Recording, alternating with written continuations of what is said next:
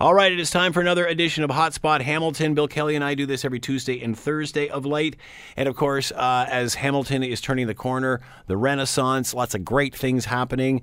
Uh, we're trying to look at how it affects different aspects of the city. Uh, today, going to talk about transportation, uh, specifically LRT. And joining us to have the discussion, Andrew Hope is with us, uh, Director of Hamilton Light Rail Transit Metrolinx, and in the studio and with us now. Thanks for coming in, Andrew. I appreciate this. Thanks, Scott. Glad to be here. You know, I would think that you'd come in running, sweating, and people chasing you and all this sort of thing, and, and you know your hat, your coat half torn off and such. But it seems like things are calming down a bit, or are we just getting exhausted? Well, Scott, it's a good question. It's certainly been a, an interesting ride over the last year or two on this project. Lots, lots of passion, lots of uh, interest from all different angles on this project, and. Uh, you know, as part of the project team uh, at Metrolinx, working closely with our, our, partners at the city, our job is really to just keep our head down and keep moving and, and keep the project moving along. Uh, w- give us an update. What is happening now? Where are we? We've had this discussion forever, as you said. There's been, you know, uh, comments from both sides, uh, but we're still pre shovels in the ground. So, what's going on now? What's happening behind the scenes? Sure. So, so we've been for the first couple of years after the project funding was announced. The big focus of, of the work we were doing, uh, both at Metrolinx and with the city, was getting ourselves through the environmental assessment addendum process, mm-hmm. which is really getting our environmental approval so that we can actually move forward to construction on the project. So. Uh, we did uh, receive approval from the Ministry of the Environment and Climate Change in August for the environmental uh, assessment addendum. And now we're moving on into what we call the procurement phase, which is the uh, the process of actually hiring the uh, consortium uh, that will be hired to design, build, and finance the project and, and, get the shovels in the ground by 2019, which is our construction target. How difficult is that challenge? I mean, uh, you've got different companies who are bidding for this project, uh, things like cost, but you also want it done right. Mm-hmm. I mean, how do you find the balance here? Well, a big thing in this is we'll go through a the good thing we're not inventing the path here. We, mm-hmm. the, the, nice thing for this project yeah. is we're actually the uh, uh, the fifth of five LRT projects that are being built across the province. We've got Ottawa, Waterloo, and two projects in uh, Toronto, Eglinton, Crosstown, and Finch. So we don't have to uh, start with a blank piece of paper. We are following along on uh, the process that those projects have used to for procurement and for construction and, and building and uh, and and one of the advantages for us is we get we have, we have the advantage we're sort of in the catbird seat we yeah. get to learn from what worked and from, didn't work on yeah. those projects and apply those lessons to this project. So what have what have you learned? What what what what can you take from these projects being fifth? Well, one of the things we can take is. Uh, you know what goes into the mix when you're actually procuring the project. So there's been a bunch of different models that have been used in these projects. Certain components in the project, certain components out. And one of the things that we'll be doing here in Hamilton is the constructor will be responsible for building the project, financing it, um, uh, final design of the project, and also securing vehicles for the project. So that'll be part of what they're responsible for delivering as part of the project. As, as you may know, uh, we have run into some challenges on some of the other projects in getting vehicles on time. I know Waterloo's mm. experiencing some issues with this. So that's an example of a good lesson learned for us uh, that responsibility will be on the project uh, proponent to deliver those vehicles. Bombardier in charge of that? Well, it'll uh, we'll go through a bidding process uh, to see who who will. Provide. How do you balance vehicles. that? Because you want to buy Canadian, but obviously there's problems and issues there. I mean, you know, if you get them from another part of the world, uh, you're opening yourself up to backlash. Well, one of the things that's that's helpful for us in this regard is the the province has policies in place that we have to follow. So right. one of those is a 25% Canadian content rule for for vehicle suppliers for any any vehicle vehicle that's used for these projects. So, regardless of whether it's Bombardier or Alstom or Hitachi or any other uh, uh, vehicle supplier out there, Siemens, they will be, re- be required to, to meet that 25% Canadian content. Um, you talked about uh, uh, the person uh, procuring the the people who are going to build this and such. A big issue has been running it, mm-hmm. and the HSR has, you know, there's there's unions there that w- that want to be a part of this. How has this helped, hurt? How does this add another challenge to? the discussion. Yeah, so so back in the summer, uh, there was a debate at City Council about this, and Council did pass a motion asking us to consider having HSR operate uh, and maintain. I believe was the wording of the motion. So we're now in the process. We're we're considering that motion. That would be a, a, a, quite a change from the way we had been planning the project. We had been planning to. The other areas aren't doing it that way. Well, it, it depends. Waterloo is, is the consortium will operate and maintain it as well as build it. Right. In Ottawa and Toronto, uh, the consortium will build it and maintain it, but the local agencies, the TTC in Toronto Right. and OC Transpo in Ottawa, will operate it. Right. So there's a variety of models and sort of al- along the scale. how do you make that decision? Well, it uh, there's lots of different reasons. In in Toronto, for example, one of the arguments in favor of having TTC operate the, the line was you're really building on an existing ra- uh, rapid Yeah, transit network. Yeah. Mm-hmm. They're already there. They had the experience running and operating it, so it made a lot of sense to uh, to have them operate it. Waterloo took a bit of a different take. They said, well, you know, this is a new service for us. We're introducing it into the community for the first time. Um, they, they, they wanted to have that expertise of an outside party to operate it and run it. Ottawa is sort of somewhere in the middle. They didn't have extensive LRT experience, but they did decide to keep that operations in house with OC Transpo. So there's a lot of different models, and uh, And I guess every city different, right? every city a little bit different depending on the context. uh, the advantages of having one owner operator are Uh, having in, in terms of having one constructor all. I and guess operator. owner operator is the wrong choice of words here, but yeah, having the person who constructs it operate it. What's Well, the advantages to I that? think, uh, again, as I say, it depends on the context of the project. But the one advantage we saw with that model is that the um, basically you're asking someone to design, build, finance, operate, and maintain it for a, a long period of time. so, they you know, vested in it. you know that you're building this thing. You can't just throw the keys on the desk when it's done and walk away. You're there to run it for the next, uh, Yeah. you know, 20, 30 years. So, so that incents high quality design and construction. Uh, is there happy mediums here between the HSR? Will this be, will our situation be as different as the other ones? Maybe. There's definitely uh, options, as I said. Um, uh, you know, short of going to the full design, build, finance, operate, maintain. Um, uh, as I mentioned, the Ottawa and Toronto examples where they did have the local operator operate it. So we're looking at that. Um, we're in discussions with the province on uh, on how we can respond to council's motion in a meaningful way. How is Kitchener Waterloo? Uh, obviously, it's tough to compare Ottawa and, and Toronto and such. How is Kitchener Waterloo's different or the same than what Hel- what Hamilton is running?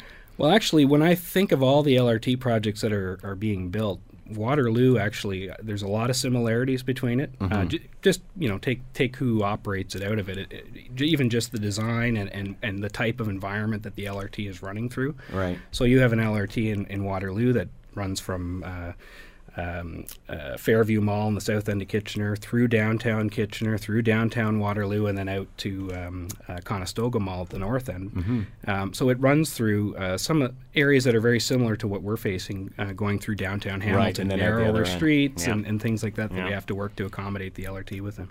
Uh, so, uh, what are the questions that are still being? What are the concerns? What are people still upset about?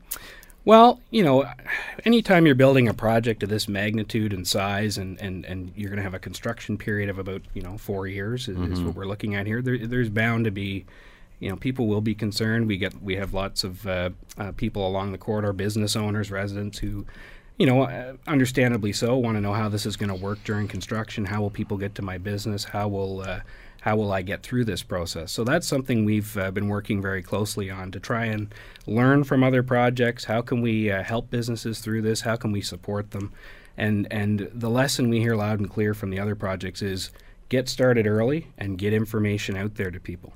And that's what we've been focusing on doing, uh, including. Uh, uh, a series that we're running with the uh, Hamilton Chamber of Commerce and local B- BIAs along the route uh, called LRT Ready, and this is a four-part workshop uh, uh, that we've been we've been providing to to help business owners. Um, connect with uh, people who've been through this before on other projects and also have lessons learned about uh, how to connect with your uh, your uh, customers during this uh, this this period of disruption during construction. And that's something that I remember talking to Waterloo that they, they didn't jump on until construction started, and they were uh, actually crediting Hamilton and, and what you're doing now to you know learning from those sorts of, of challenges and. Absolutely, and I should I should mention also that the third in that series is actually tonight at Homewood Suites uh, from six to eight p.m. hosted by the Hamilton Chamber of Commerce and focused on online business retention strategies. Do you think uh, do you think that you're changing minds, Andrew, or do you think that it's either you're in the camp or you're out of the camp, or Well, I think there's there's probably fairly staunch camps on either side. We know there are uh, a lot of people who are very supportive of this project and see it as a real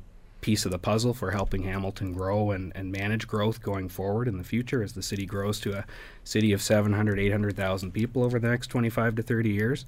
And we also know there are people that we won't be able to change their minds. They, they, they don't see the value in this project. They don't personally see how they would uh, use the project, use the LRT when it's in service, and that's that's natural. That happens, I think, on any major project like this. So I think what, what our role is as the project team is just to make sure people have the facts and Mm-hmm. understand what's happening, when it's happening, and then work with people to try and resolve uh, issues as much as we can through the design of the project. Uh, are you uh, obviously you're addressing things through uh, these meetings uh, with the Chamber of Commerce? We've had them on before about these. Are, is it the same people at these meetings? Are you finding you're answering the same sort of questions? All of these are different, are they not? They're all different, and they're open to anybody who wants to attend, any business owner that, that wants to come and learn. So I think we've had different uh, uh, uh, businesses, business, business representatives and owners show up at the various uh, meetings that we've had so far. Uh, they're free; anyone can attend, and uh, and really, it's a it's a mix of people who come. But I think they've found them helpful, is, is the feedback we're getting. Uh, what will construction look like? So construction will, uh, as I said, we're aiming to have construction start in 2019 and have the LRT in service by 2024. How does it start? How does it start? Does it go from one end to the other? Does Yeah. it go in stages? That's a question we get, and that's something we're really working with the city on right now to try and set the parameters for the ultimate schedule for how this gets built. Yeah, will be pro- will be proposed will be part of the bidding process. They'll tell it, the proponents will tell us how they want to build it where, but what we're setting is the rules of the game. So. Uh, we're looking uh, across the corridor and dividing it up into segments. And what we don't want is the whole tor- corridor. Right. ripped up end to end for four years. We want to get pieces of it completed and back up in service and open to traffic uh, as quickly as we can to minimize the disruption. That being said, once the LRT starts, will it run from beginning to end, or will it start halfway? No, it'll it'll open as a complete system Complete, right from. McMaster to Eastgate. Yeah. Uh, what uh, we, we've talked about this off air. Uh, maybe you can elaborate more on air. Uh, what happened to the link between the GO station and LRT?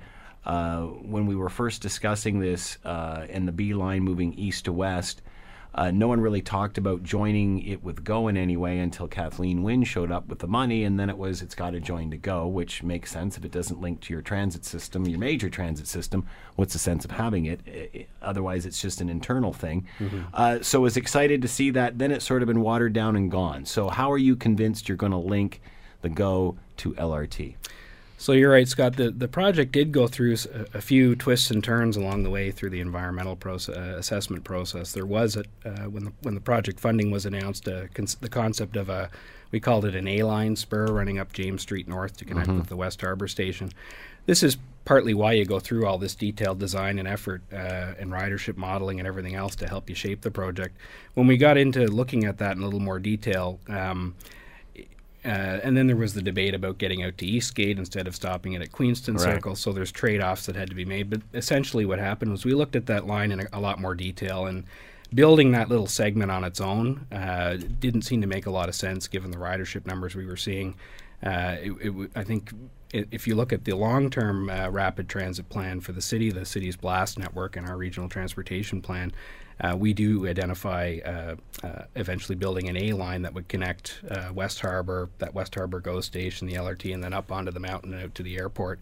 But building just that one little piece of it didn't seem to make a whole lot of sense uh, when we looked at that in a little bit more detail. What about the connectivity, though? And doesn't it mean, does that mean that Go riders aren't using LRT and LRT riders aren't using Go? No, so the LRT along King Street is uh, a few blocks away from the, the Hamilton Go Center, which is where we envision um, all day Go service starting initially.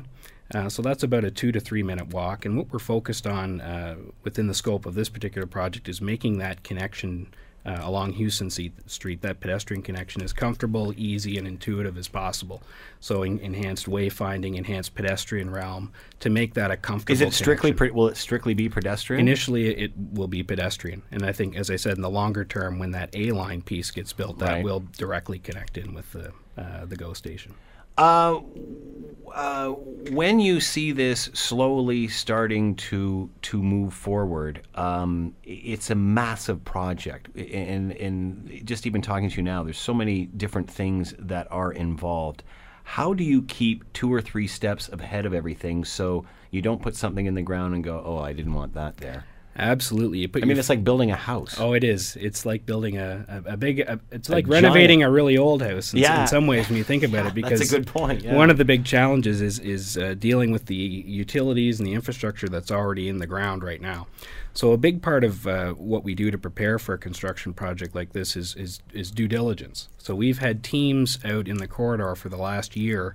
Uh, doing what we call subsurface utility investigations, trying to pinpoint exactly what's under the road, where are they, how deep is it, so we understand exactly what we're dealing with, what needs to move to accommodate the LRT, what are ground conditions like, soil conditions, all of that kind of stuff, so that we know that before we start construction and we find anything uh, hidden uh, that maybe we wouldn't have been aware of before we open up the road. We talk about it being an older city, uh, water mains, this sort of thing, infrastructure, whatever's under there, who knows? Yeah. Uh, is this a good chance to refurb all that? Absolutely, one of the uh, one of the side benefits. You know, my focus is is obviously on getting the LRT built and up and running, but definitely one of the the um, ancillary benefits of building a project like this is that we do need to move and relocate and rebuild a lot of the existing infrastructure that's under the road and above the ground too, sidewalks, roads, curbs, all that kind of stuff. So. So that is a big, actually, probably the biggest part of the project is getting that stuff built and uh, and moved. Putting the uh, LRT tracks Yeah, down. laying the lines It's easy. almost like the icing on the cake once you get the cake made. It's like painting a house. The hard part's the prep you got to do ahead of time. They actually brush all the scraping and the Exactly. yeah. The brush part's uh, easier. Um, why is this good for the city? People, I, and I'm, st- I, I read emails to you right now. I get you know stuff on Facebook and Twitter. We can't afford this. The money should be better spent other ways. The, the ridership isn't there. This, uh, Yeah. Why are we building this? So uh, I guess I'd go back to the, the planning for this project is has been going on for a number of years. For over ten years, both the city and Metrolinx have been working to advance it to get us to the point where we are now, where we can build it. And there's a number of reasons for that.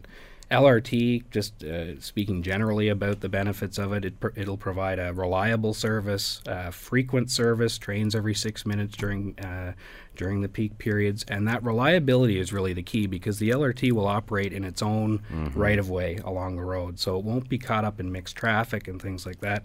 And that's really important as your city grows over the next uh, 25, 30 years, and inevitably traffic congestion and other things start to happen.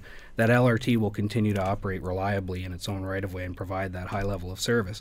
LRT vehicles, uh, uh, the other big advantage is just sheer capacity. They can move a lot of people efficiently. So an, an LRT vehicle at crush period can handle up to about 200 people per vehicle. What about compared to a slowing traffic? Streetcars. People have just called them glamorized streetcars, Yep.